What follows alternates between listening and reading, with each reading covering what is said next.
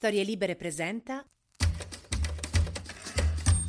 20 marzo 2023, io sono Alessandro Luna e queste sono le notizie del giorno. Allora oggi partiamo dalla Svizzera perché come sapete la Svizzera è il centro di questo insomma crack finanziario che è partito dalla Silicon Valley Bank ma che ha colpito molto duramente il Credit Suisse, una delle banche più importanti della Svizzera, che ha rischiato di fallire e adesso potrebbe essere comprata da UBS, un'altra banca svizzera molto importante che insomma sta cercando di comprarla per salvarla con un aiuto dello Stato svizzero. Ecco, mo, considerate che queste banche sono rivali, cioè non so come dire, è come se il foglio comprasse il fatto quotidiano. Oddio sarebbe fighissimo. Potremmo mettere una foto di Berlusconi Berlusconi all'ingresso e Travaglio ogni mattina dovrebbe entrare e dire sei innocente guardandola. Ma insomma, lasciando da parte le mie perversioni, UBS vuole comprare Credit Suisse, il che non vuol dire che verrà tenuta integralmente. Chiaramente si stima che 10.000 dipendenti potrebbero finire per strada. Una strada pulitissima, eh, però sempre strada, eh. Adesso si punta ad arrivare a un accordo prima dell'apertura dei mercati asiatici di oggi. Che se i mercati asiatici te vedono fuori posto, so, insomma, so, io mi faccio sempre doccia e barba prima che aprano i mercati asiatici. È come quando viene a pranzo la zia ricca. Nel frattempo, le banche europee e quelle americane stanno guardando alla Fed, la Federal Reserve, quelle americane, e alla BCE, quelle europee, per eventuali aiuti. Perché poi le banche fanno tutte quelle fighe, eh sì, no, no, i soldi, figa, eh, così. Poi appena crolla un attimo il mercato, diventano tipo fuori sede con il papi. Papi, io e i compagni della Lussa siamo andati a festeggiare l'esonero da Riccia e lì menano, ne sono finiti i soldi, non è che mi ricarichi. Oh, il governo elvetico, il governo della Svizzera ha detto che potrebbe dare 100 miliardi a UBS per insomma sostenere la spesa di questa acquisizione, ma il ministro delle finanze svizzero ha detto questa non è un'operazione di salvataggio da parte dello Stato, che scemi noi è averlo pensato, ma è un recupero privato, che è come dire che se mi va a fuoco casa non è che me la spegne lo Stato, me la spegne un pompiere che è una persona privata, poi stipendiata dallo Stato, è che gli svizzeri svizzeri so così, è loro proprio lo statalismo, cioè non è come da noi che lo statalismo è un orgoglio, è proprio sport nazionale, cioè Conte che è medaglia d'oro in lancio del bonus. Quelli sono capitalisti seri, per loro è proprio una vergogna. Per gli svizzeri l'aiuto statale è tipo il sesso fuori dal matrimonio nella Sicilia dell'Ottocento, getta il disonore su tutta la famiglia. E cari svizzeri, io non so come dirvi, Passate dal lato oscuro, passate, venite con noi. Vi facciamo scoprire le gioie, le meraviglie dello statalismo. Gli aiuti di Stato, il bonus di qua e di là. Il bonus facciate, voi ancora vi pagate le facciate da soli, ma cioè, roba da terzo mondo, passate da noi. Cioè, mo io lo so che è una cosa triste, io la prendo un po' con l'allegria, ma ho sempre preso tutto con allegria, pure le cose più tragiche, pure la guerra in Ucraina, ci, ci scherzo su come tutte le cose. Certo, questa roba della Svizzera in difficoltà finanziaria, cioè, è un po' un, una roba che non pensavamo che avremmo mai visto. È come quando ci sta quel tuo cugino che tua madre dice sempre vedi Luigino come va bene a scuola, vedi Luigino come è educato, viene a tavola a pranzo a Natale, vedi Luigino che non mette i gomiti sul tavolo, poi a una volta a Natale vedi zia in lacrime e dice che è? Hanno trovato Luigino con la droga. Dai!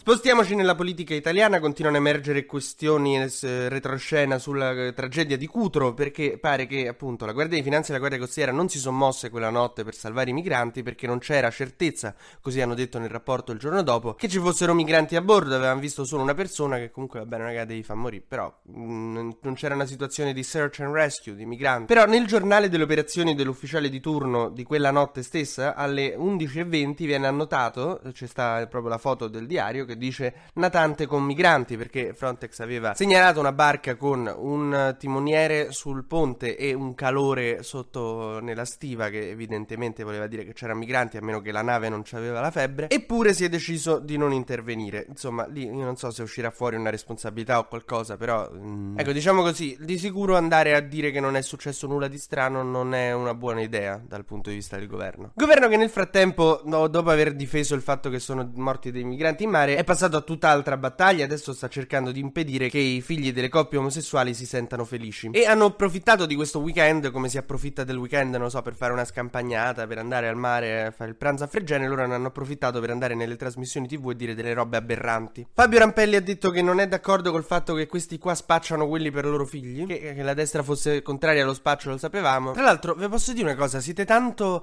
eh, così ma- ma- maschi romani, no? Siete tanti così, cioè avete un po' di nostalgia nostalgia per Duce, impero romano, queste cose qua. Ma non mi pare che Romolo e Remo venissero da una famiglia tradizionale, sono stati cresciuti cazzo da una lupa. Sarà meglio due omosessuali di una lupa per crescerti. E quelli hanno fondato Roma. Il figlio di una coppia omosessuale, il peggio che può fare è una startup.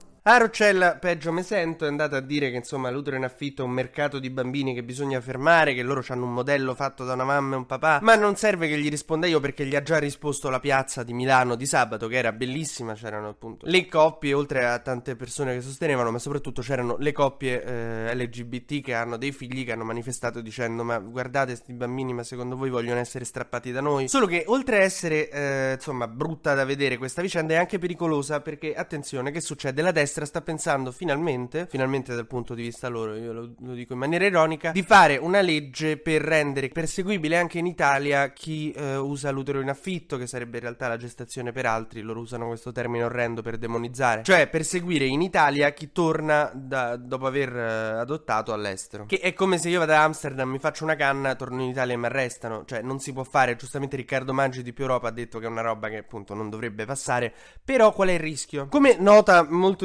intelligentemente concetto vecchio su Repubblica questa mattina, la destra con questa mossa potrebbe anche insinuarsi nelle contraddizioni del centro-sinistra dove permangono riserve dell'ala cattolica. Cioè, vi ricordate quello che è successo con il DDL Zan, con l'elezione anche di La Russa? Ricordiamoci sempre che il problema dell'omofobia, delle cose, non è che sta solo a destra, è che a destra se ne vantano. Passiamo al partito più femminista che c'è in Italia, Forza Italia. Dico femminista scherzando, però in realtà è particolare perché le correnti in Forza Italia le guidano le donne. Perché Berlusconi è un uomo forte, no? Che de base ha seccato tutti gli uomini forti che c'erano in quel partito. Quindi le, le, correnti le guidano soltanto le donne. Adesso lo scontro è tra Licia Ronzulli, a cui, che odia la Meloni, e Marta Fascina, che è la compagna di Berlusconi, che guida la corrente che invece è meloniana, che vuole avvicinarsi a Meloni, vuole tenere buoni rapporti con Meloni.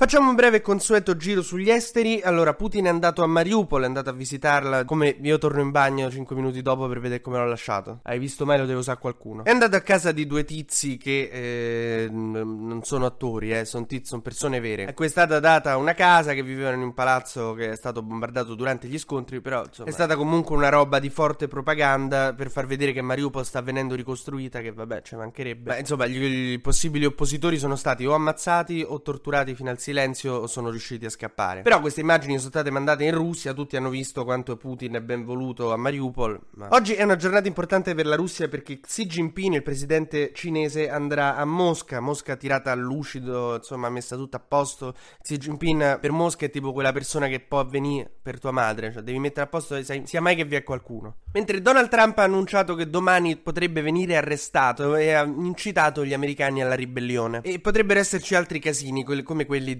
Capitol Hill, intendendosi. E ricordiamoci sempre tutti che Salvini ci ha proposto Putin e Trump come modelli da seguire. Ricordiamolo sempre. Mentre per chiudere, insomma, io chiuderei con la mia rubrica preferita, che ormai è una rubrica a cui tengo tantissimo.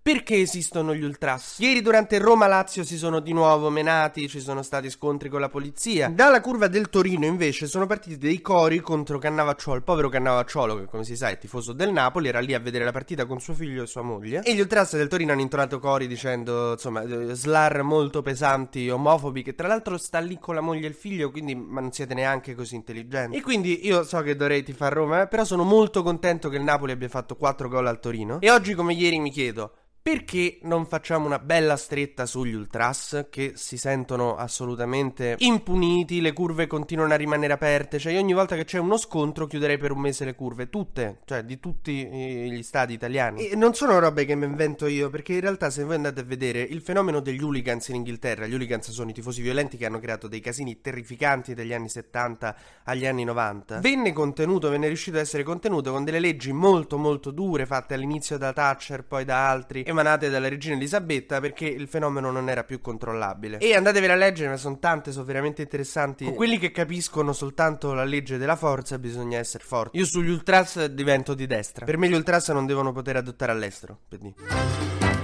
TG Luna torna domani mattina, sempre tra le 12 e le 13, su storielibere.fm.